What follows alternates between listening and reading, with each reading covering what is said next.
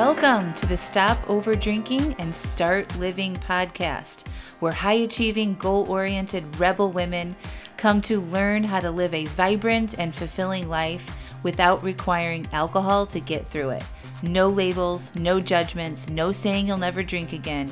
Just real proven methods to help you stop rebelling against yourself with alcohol so you can drink less and do more. I'm your host, Angela Messenic. Let's dig in. I want a sugar.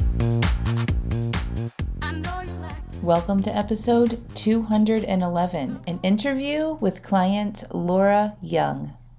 Hello, hello, hello. How are you all?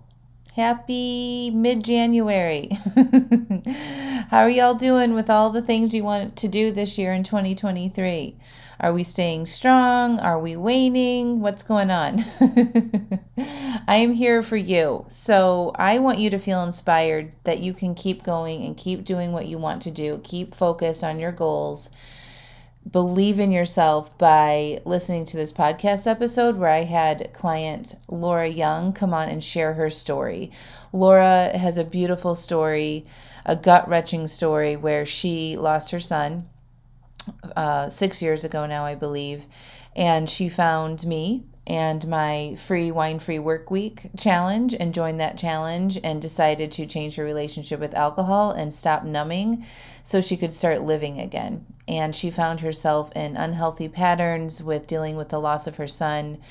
And she recognized that she was ready to live.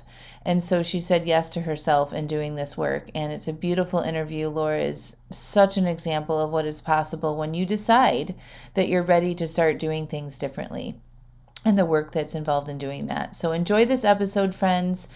We are having a couple more Dry January events that you'll want to check out. We will link those up in the show notes, one being this week called Beyond Dry January, and then one on the last week of January called Dry January Evaluation, where I'm going to help you evaluate what happened this month, what went well for you, maybe what didn't go well, and how you want to move forward and have a plan with what you want to do that now that Dry January is over for you. So don't miss those free classes. Also, don't forget to sign up for What's Next. I'm going to be sharing my new offerings here in the next few weeks, and I don't want you to miss out, but you have to be on that list to be the first to know. So make sure you click through and get on the list to receive an email to hear about what's happening next. Even if you're already on my email list, you got to be on this specific list to find out what's happening because there's limited quantity. It's going to be super exciting, super fun, and I don't want you to miss out on that, and it will probably sell out. So make sure you go over there and you click and you enter your email to be on the list to find out what's happening next. All right, my friends, enjoy the episode. Welcome to the podcast, Laura. How are you? I'm doing great. How are you? I'm good. Well, y'all, I gave you a little introduction before Laura came on, but I want Laura to kind of share where she was when she joined the program and sort of what was going on with her in her life at the time where she started working with me. So I'm going to turn it over to you, Laura. And of course, we're going to link up how to connect with Laura online and all the things in the show notes. So take it away, Laura. Well, I found Angela in November of 2016 or 2020. My son had passed away November the 27th of 2016. And I was a mess prior to finding Angela. I was able to go to work and function at work, but on my way home every day, I would stop and buy a bottle of wine. And I would come home and drink it as fast as I could so I could forget. And I did that for 4 years. And as I was scrolling on Facebook one day, I saw an advertisement for the wine-free work week, and I signed up for it. And I went the first night, which was the day after my son's, what I always call his angelversary. And I remember typing in the comments, I don't think I can do this.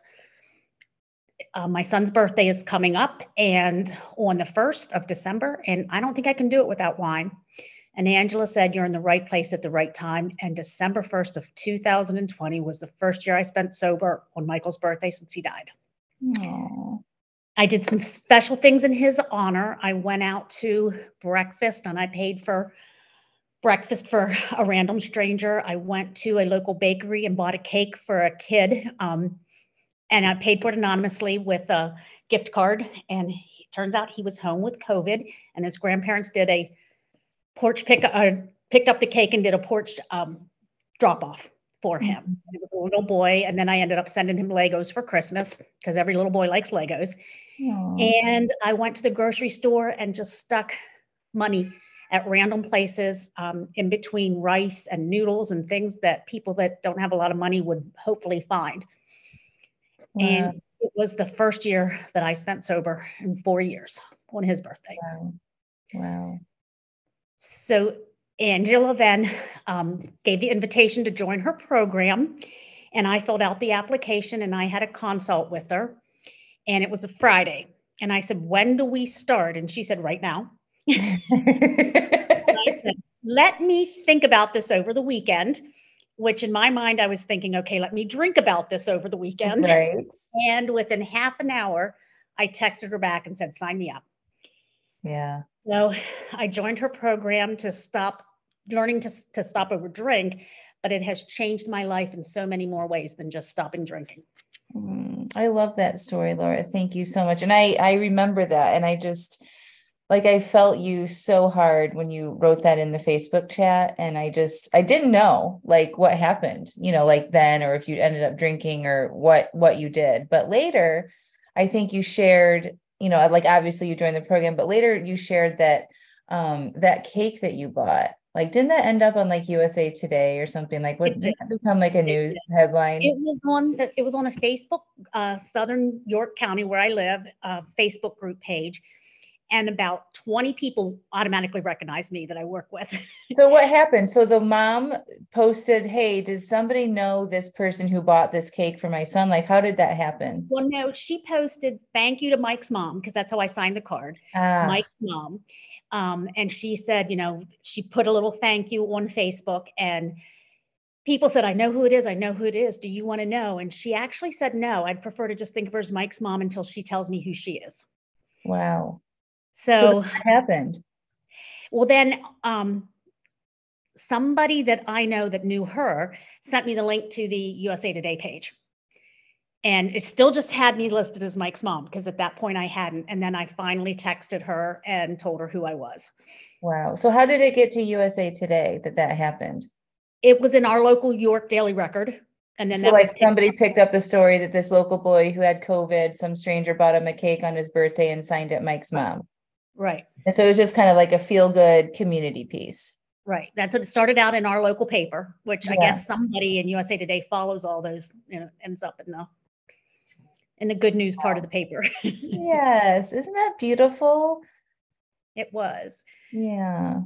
Yeah. And I've continued to do that. It's never gone back on, but I do continue to buy a cake every year for a random stranger. Wow. I buy a gift card. I stick it inside a birthday card. And then I always just sign up for Mike's mom. Yeah.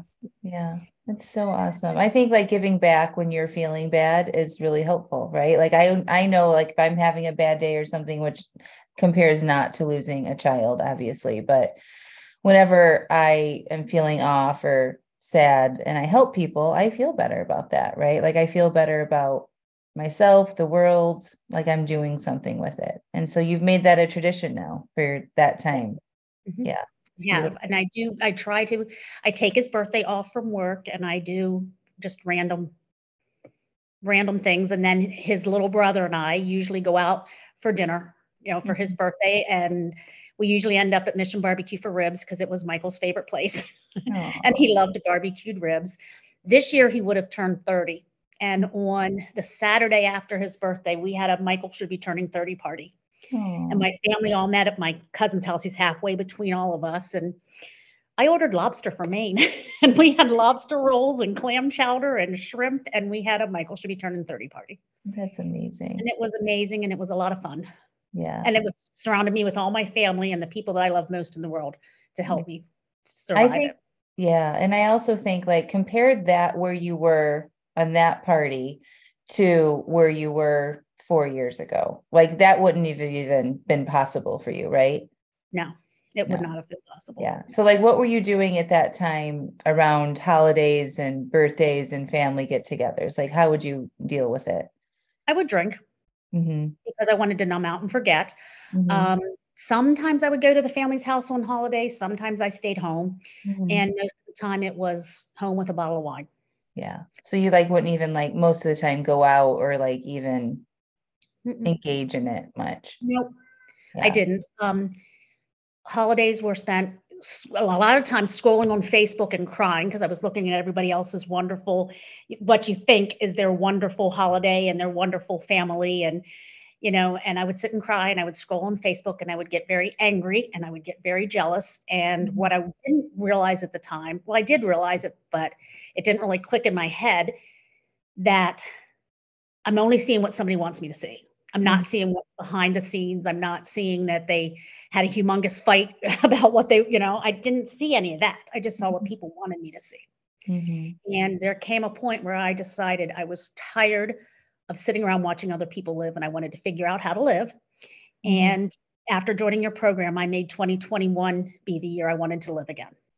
And it was a lot of hard work. It was a lot of failures. It was a lot of doing the work, spent a lot of time in self-reflection and self-coaching. Yeah. But I, at that point in time.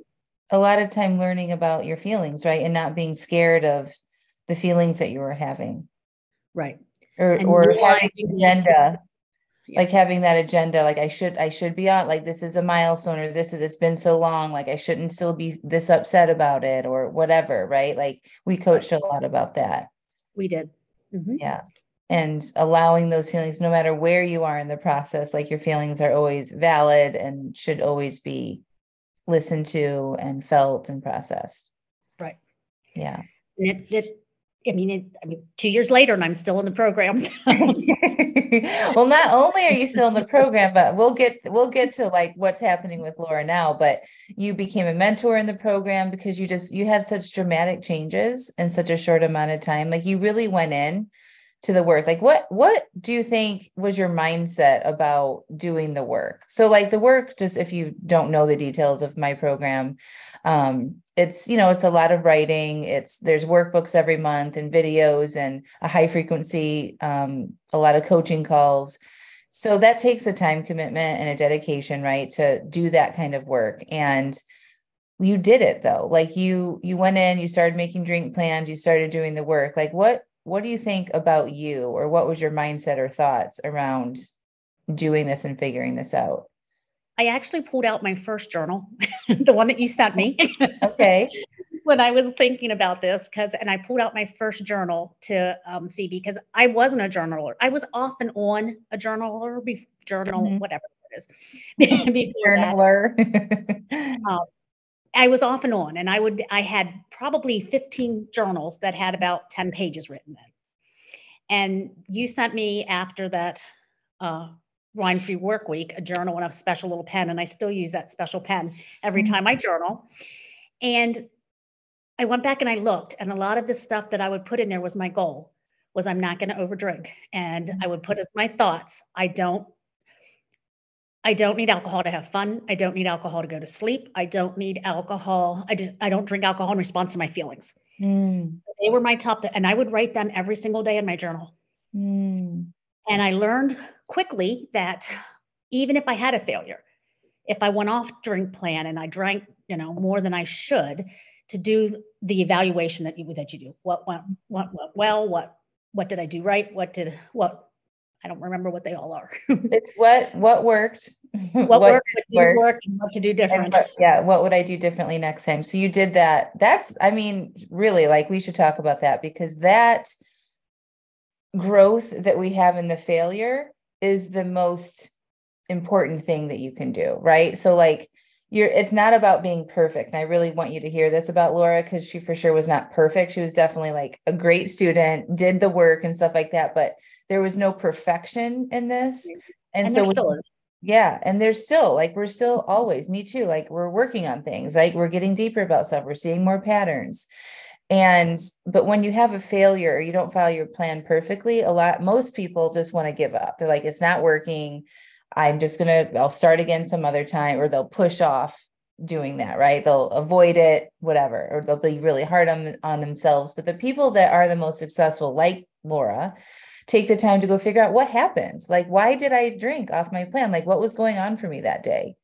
So you got to learn about yourself and your patterns with curiosity so that you could fix it going forward. If we're not willing to see it, it's really hard to change.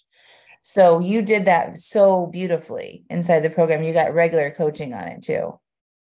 Well, the other thing that I did was early on, I decided they weren't failures, because I'm not a failure and I don't think of myself as a failure. Mm. I started calling them opportunities to learn. I love it. And I would call them opportunities to learn because, you know, I didn't like thinking of myself. I got to the point where I don't beat myself up anymore.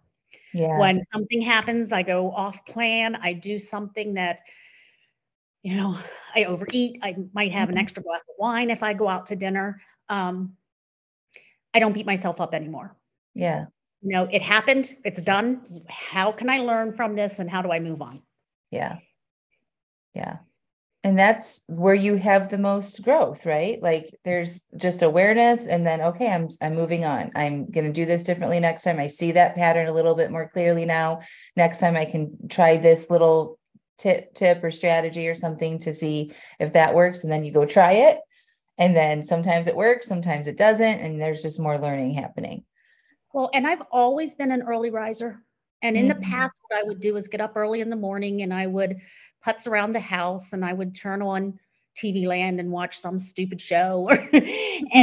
But what I switched to doing was I still get up early because that's just me, but I sit with my cup of tea with my blanket wrapped around me and I do my journaling and I do my plan for the day. And it just helps ground me and keep me, and I write my goals out, and it just helps keep me grounded and it helps keep me intentional about my day. Yeah. What I'm going to do. Yeah.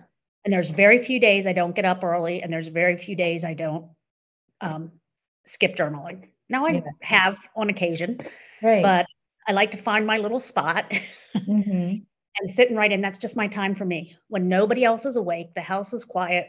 I usually have a cat in my lap. And that's when I just sit and write. Yeah. Tell me tell them how you would handle upcoming social events or holidays. Like what was your process in working through that as you were in the program and learning about your feelings and being intentional and all of that? Like, what was your process for navigating some of those more difficult situations? So I would write my goal out. And my goal is, if I was going and it was a holiday and I knew we were going to be, you know, somebody would have drinks, I would put my plan down and I set it ahead of time.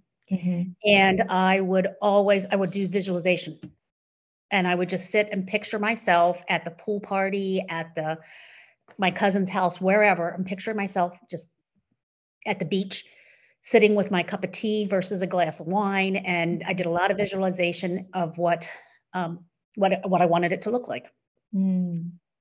Yeah. And that works because so once I got there, and the first one I went on was a beach trip with my sisters. That was the first big thing I went on. Yeah. And we got coaching on it because I was scared to death. Yeah. And I pictured it in my head exactly how I wanted it to go. And it went exactly how I wanted it to go, because by the time I got there, I'd already done it 10 times in my head. Yeah.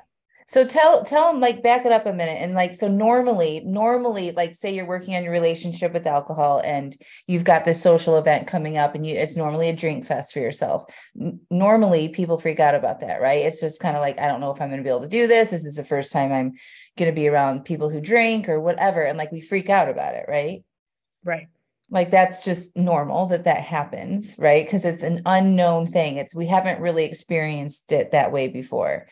And so you recognized that you were a little concerned about it. You got coaching on it. So what were you thinking before that though? Like, what were you worried that you would be pressured, you wouldn't be fun? Like, what was going through your mind? Well, some of it was, I was worried that I wouldn't be any fun. I was worried that everybody would be like, well, aren't you going to have wine? Aren't you going to have wine? Aren't you going to?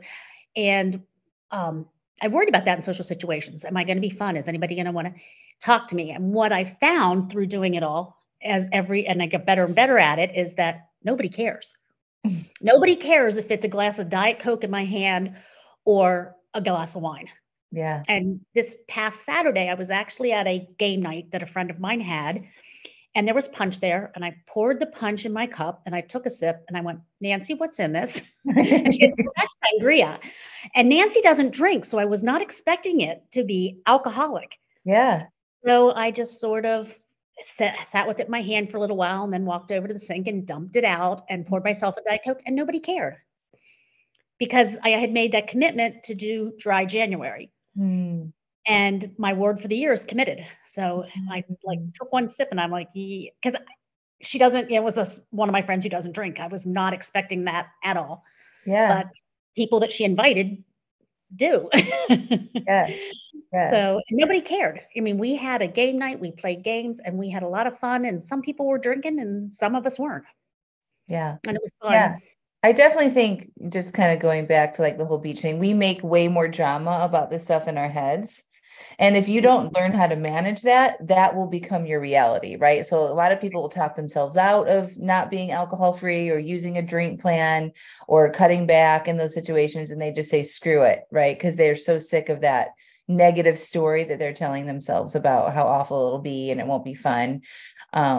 Yeah. So that was a tool that you used and you learned about, right? Visualizing success. If you're going to spend so much time in your head thinking about it happening, you might as well think about it happening in a good way instead of in that negative way.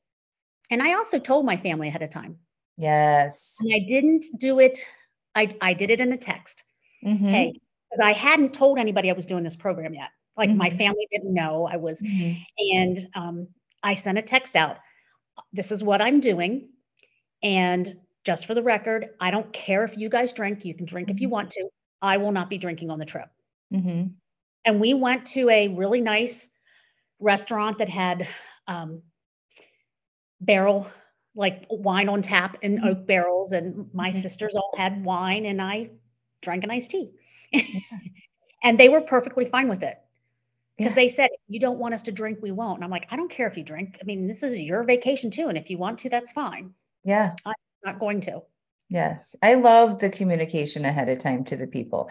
I think it helps you just kind of it helps recommit your commitment to yourself, and you're verbalizing that out loud in a text or however. And then it just kind of lets the other people have that moment of like, oh, like if they feel unexpected about that, to kind of deal with that on their own when you're not face to face.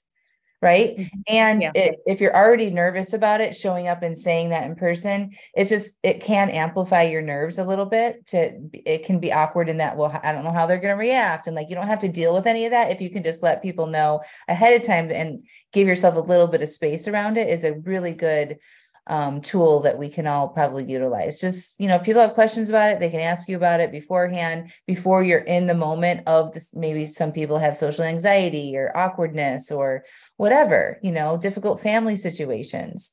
I think setting that intention ahead of time and letting people know that you trust is a really good idea. It's also not required. Like, you could have went and not said anything and just said, no, I don't want to drink. But for you, that worked really well.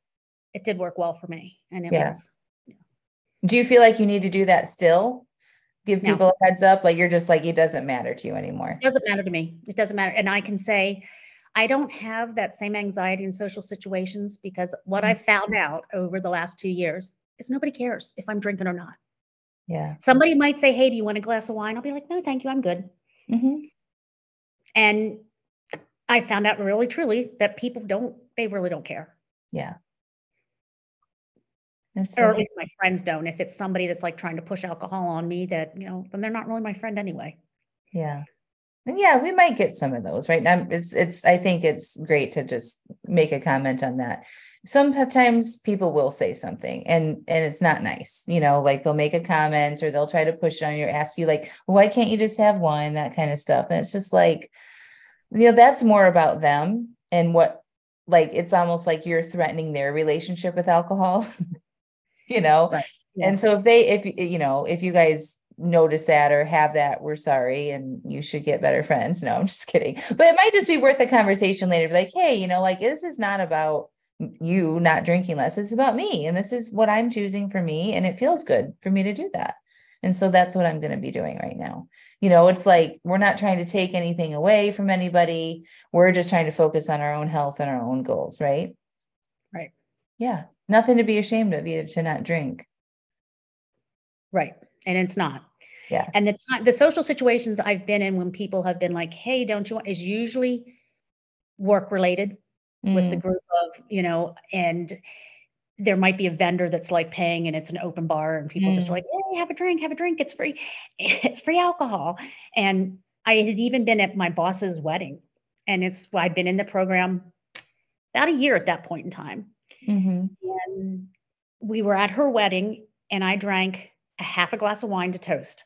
And I put it down because it was Chardonnay and I don't like Chardonnay. And I never would have thought I could go to a wedding and have half a glass of wine. But yeah. as I was drinking it, I'm like, this isn't even worth drinking. It's not the kind I like. And it was the only white wine option I had. So yeah. It's amazing. And I never would have thought I could go to a wedding and drink half a glass of wine. Yeah. I know we make it sound like you sound so casual about it. Like it's not a big deal, but like, I think to remember what Laura said in the beginning, like you were drinking a bottle a night, right? Before, like when you joined the program, that at least, right? And then probably more on the weekends or on vacations or whatever, right? So for you to come now, like a year into the program and be like, yeah, I just had this, like, it was just not a big deal. Like there was a lot that had to happen for you to get there. There was, right. And you're very, like, you're past it now though. So I think that's what, I think the message here is like, it is absolutely possible. If Laura can do this stuff through terrible, painful, emotional things and events in your life, you know, most people can, right? Like if you're willing to connect with yourself and feel your feelings and, you know, plan and be intentional around things, it absolutely is possible. So what do you think, like the biggest thing for you, like in the beginning around the emotions, like, what do you think the biggest hurdle you had to overcome or thing that kind of clicked for you that helped you the most? Well, I don't know that I ever had heard the whole idea of processing emotions before. And when you explained how the emotions and our feelings are that vibration in our body, and I got in tune to feeling them. And I remember you saying life is 50-50. You're going to have half of these negative emotions and half positive emotions. And it's okay to not be okay. And I just remember thinking on those days that I'm sad, it's okay that I'm just sad. Yeah. I don't have to numb it with alcohol. I don't have to overeat to just stuff down those feelings. It's okay. Yeah. It's okay to be sad. And that was one of the biggest real revelations in the beginning for me, was just going through that every day. What am I feeling? Setting my alarm to like chime every couple of hours so I could sit and take even 15 minutes, check in with myself. How am I feeling? What am I feeling? What does it feel like? And I got pretty good at learning how to process those emotions and knowing that everything that I felt and all those emotions are okay to have. Yeah. And not thinking that they shouldn't be there, or you should be past things by now, or you wish you didn't feel this way. Right. Like we had to work on that, of course. Like it wasn't as easy as, you know, I'm just going to be okay with my feelings. Right. It's like that, especially sometimes we're not even aware that we're rejecting how we're feeling, or we're thinking we wish we didn't feel this way, or we are trying to push it along a lot faster than it needs to be. But you were patient, right? And you just like were willing to kind of go with the flow and plan and check in and really understand yourself and like what you were experiencing emotionally. Well, and what I did in the beginning too, when I first signed up, was you sent the workbooks and I sent them all to Staples and I had them all bound and I had all 6 months done at one time. Cause I remember you saying that you were going to tweak the program a little bit in 2021. And I texted you and said, can I print out all these workbooks or should I wait? Go ahead. And doing the work, I remember looking at that and going, oh my gosh, how long is this going to take me every day? And I don't have time for this, but I made the time for it. And I did the workbooks and I was intentional about doing them, learning how to process the feelings. I still have your guided processing on my phone. I have it downloaded on my phone that if I have a feeling and I can't figure out what I'm feeling, that I just listen to it. Yeah. The guided audio of me. Yeah. It's like a meditation processing of the feelings. Yeah. Yeah, that's a good one. I still have it on my phone and I still use it. Yeah. Like you're still using the tools, right? So, you know, you figured that out. You got good at managing your emotions and processing your feelings and interrupting that automatic cycle of when you felt bad, you would drink. Right. So you just got really good at feeling those negative emotions over time. Right. Mm-hmm. And so like what happens 6 months in, like how much were you drinking less? I don't drink through the week at all anymore. And I made a conscious decision and I took all the alcohol to my house and I'm like, I'm only going to drink if we go out to a restaurant. And I would have like 2 glasses of wine and that would be it. Mm-hmm. And I made that conscious decision 1 month and I don't remember which month it was, but I'm like, I'm going to buy a bottle of wine and I'm going to put it in my refrigerator because the real test comes when it's there and available and I can open it up and pour it. You know, if I don't have wine in the house, I have to leave. I have to go to the grocery store. I have to go to a convenience store that sells wine. I have to go to the liquor store. I have to go somewhere. And I work from home and it's, you know, sometimes like us, it's not worth it. And I would stay home. So I went on purpose and that bottle of wine stayed in my refrigerator for about 6 weeks. Yeah. And a friend came to visit and I said, okay, 2 glasses of wine apiece. That's all we're having. And we had that bottle of wine, like probably, but it sat in my refrigerator for a good 6 weeks. Yeah. And it was tempting. There were days where I'd open the refrigerator and I'd stare at it and I'd stand there and I would take a deep breath and I would just let it pass. And then I'd shut the refrigerator door and get a glass of water. Yes. But it was there because I wanted to have that in my house. Yeah. Well, you wanted to feel empowered around it, right? Like you wanted to feel in control, like didn't matter. We talk about this a lot. And I think at the beginning, you should set yourself up for success in any way that looks like. So if you want, like you did, you removed all the alcohol from your house to make it easier for you to follow your plans, right? Like that is an empowering way to think about it. Not that I can't be around it because I have no control. That's not a very empowering way to think about it, right? But you're like, I'm choosing not to have it in my house because I want to be successful. It's a great way to think about it. And then you made progress and then you're like, oh, I want to feel free, right? I don't want to be controlled if it's in the house, out of the house, all that. And so you did that intentionally. And I remember you doing that. Yeah. And it worked. And my favorite bottle of wine, St. Michelle Riesling, my favorite bottle sat in the refrigerator for 6 weeks. Yeah. Yeah. And I would open the refrigerator and I was still had a drink plan during that time period. But my drink plan would be, okay, we're going out to dinner and I'll have 2 glasses of wine while I'm out to dinner. So it wasn't like that 6 weeks I went totally without alcohol. Right. But it's more the at-home type triggery. At home, this triggers that would have triggered me to, oh, it's been a stressful day. I need the bottle of wine. Yeah. And for me, that gave me the knowledge that I can do it. I don't have to avoid the bar, that restaurant that has a bar. I don't have to avoid going to my cousin's house who has alcohol. I don't have to avoid any of those situations because I know I can be around it and be okay with it. Yeah. That's awesome. So when you did get triggered or you felt like, you know, like obviously like your brain suggested that you drink sometimes, right? Like what were some of the tools that you found really helpful or what did you do during those times when you really wanted it? Well, and that was one of the things that you taught us early on in the very beginning is that, you know, you have that deep breath and let that urge pass. And you do. And I would take those deep breaths and I'd just be like, okay, I know you want the glass of wine, brain, but shut up. We're not doing that now. And I would talk to myself. You promised yourself, if I want wine, I can have it tomorrow, but I'm not changing my drink plan today. And I would talk to myself and tell myself, okay, brain, I know you want it, but we're not having it today. So just acknowledging that you wanted it and reaffirming your commitment and just doing some deep breaths. Yep. Yeah. It's amazing. And if you do the work and you put it into, if you put the time and the effort into it, it works. Yeah. It's amazing.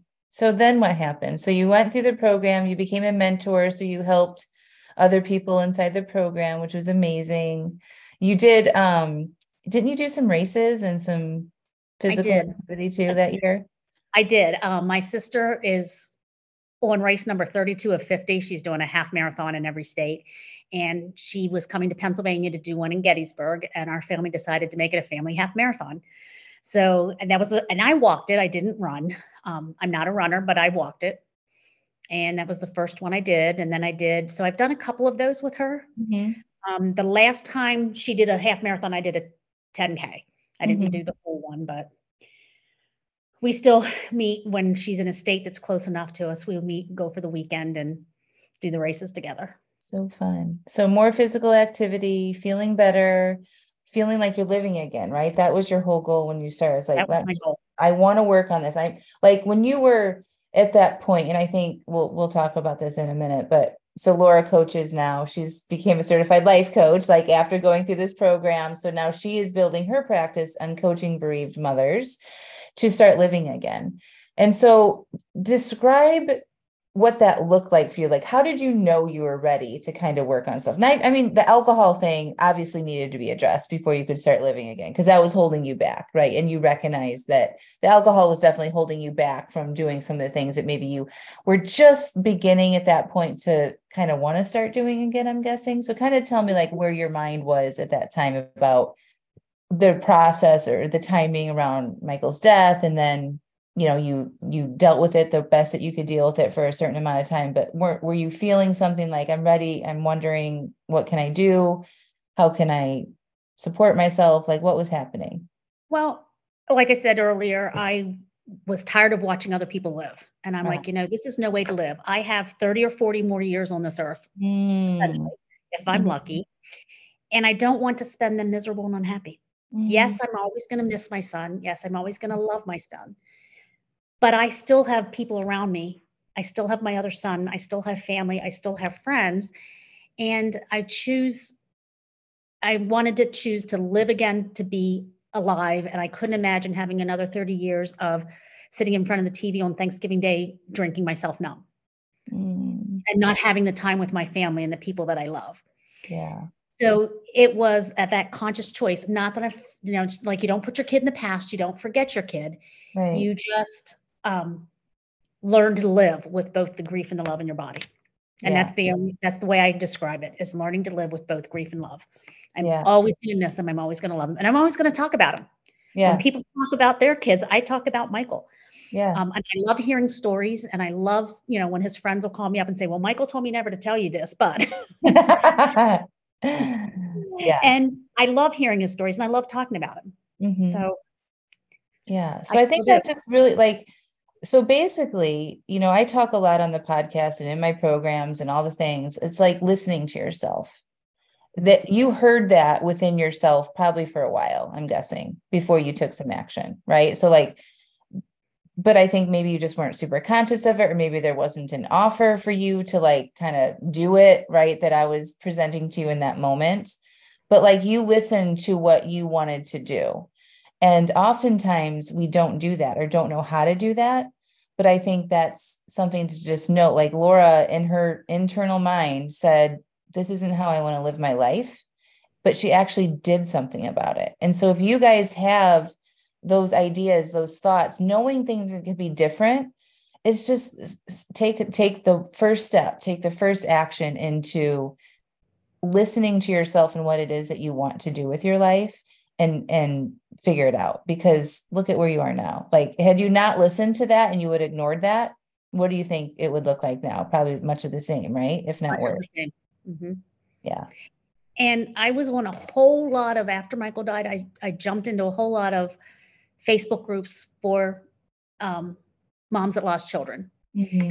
And I would read over and over and over again stories of moms who said, my daughter died 20 years ago. I'm not myself. I can't get out of bed in the morning. My hair's all falling out. My teeth are all falling out. My fingernails are all brittle. And I just want to go be with my daughter. And I'm thinking, oh my gosh. I removed myself from a lot of those groups because there was no hope there. And I wanted hope that life could get good again. And that's why I decided I wanted to be a life coach, because I'm looking at some of these moms that don't know how. They don't have the tools. They don't, not that you move on, not that you forget, because you never move on. You just learn how to live with it. Yeah. And that's when I decided I wanted to help other bereaved moms. I wanted to give them some hope, and I wanted to give them an idea that life can be better. Yeah. You're such a good example of it, really.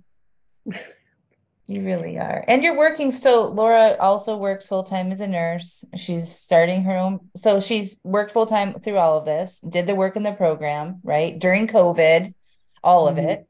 And so the people that say, I don't have time, Laura is like, I will show you, you know, like you worked full time, you did the work in the program, you supported being a mentor inside the program, then you went through life coach certification, and now you're starting your own practice and building like all of your own online systems and stuff like that. So like, listen, if Laura can do it, you guys can. And she has a family and friends and travels and does all the things. So I think the time thing is important, just to know that if you want it, you can make time for it. Yeah. Mm-hmm. It's taking up your time, right? Like that, think about how much time the drinking was taking up for you. Oh, a lot. Yeah. It was occupying all of your free time. Sounds like. Yep. Yeah. I would start drinking wine while I was cooking dinner. Then I would drink wine as I watched TV, and then I would fall asleep. Yeah. You know, it was, and I wasn't living. Like I said, I just truly wasn't living. I was existing, and I just got to the point where I didn't want to do that anymore. Yeah. I'm so glad you listened to yourself. And I didn't know how to, I would tell myself every Monday, I'm not going to drink this week. I'm not going to drink this week. We get to Wednesday and it would be like, oh, fuck it. I'm going to have wine. Mm-hmm.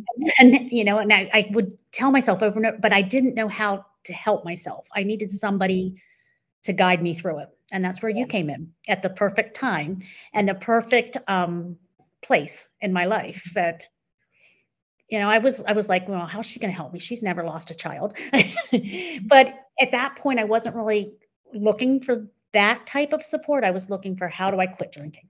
Yeah. And everything you said made sense. Yeah. And I'm fun, right? Yeah.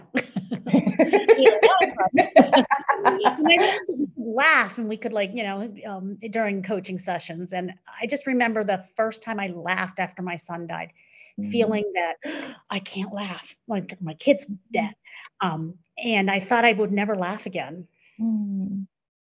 And, but Michael was the kind of kid that made everybody laugh, and he wouldn't have wanted me to continue that way. Yeah. Yeah. I think that's really, really important. No matter what kind of coaching or support you might need, if you've been trying to do something on your own and you keep hitting a stumbling block, there is absolutely no shame in getting help for that. Right. Like, I know how to help people stop over drinking. That's my specialty, right? I've done it myself. I've developed multiple programs for that. And for you, like, you can help grieving moms come out of it. They don't know, like, they don't have the structure or the training and all the things that you've done. Right.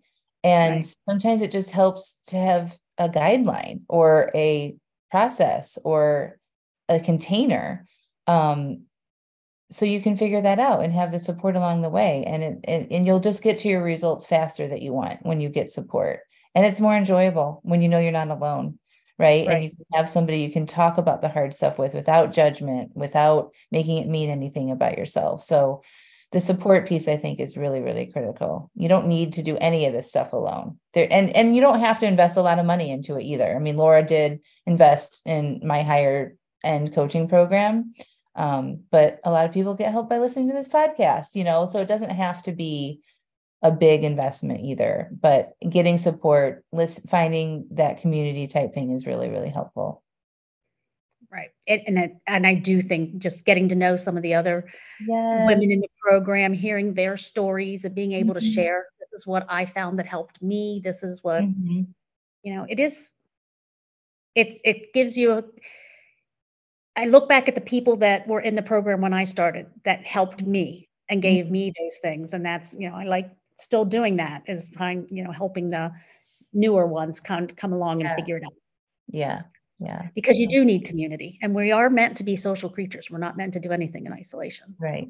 Yeah. And it removes a lot of the shame that you have, especially around the drinking, when you can feel free to talk about it and not be judged, I know that it's a private group that nobody else has access to. Nobody's going to hear you coaching. That's not in the program. Right. And it was very safe.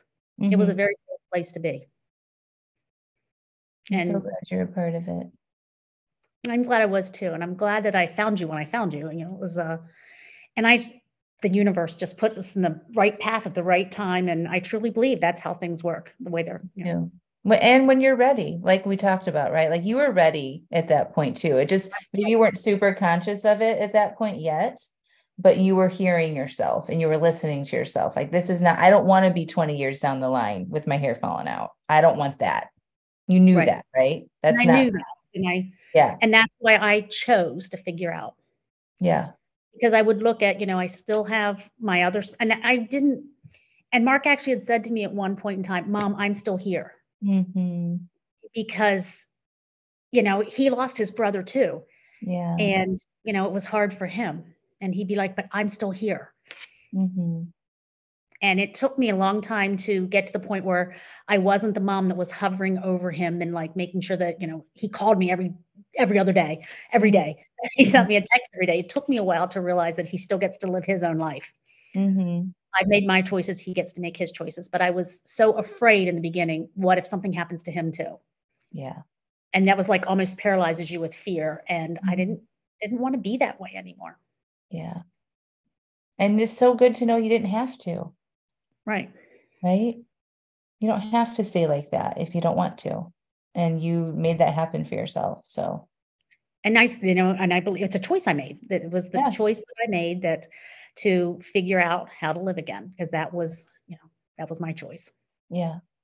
And you slayed it, Laura Young. I did, because it is so much more fun now. You know, if I go, you know, instead of coming home and just drinking after work, I can go for a walk. I can go for a hike. I can train for a half marathon. You can sell your tea. I mean, I can do a whole bunch of stuff that I wasn't doing before. You know, it's so much more fun.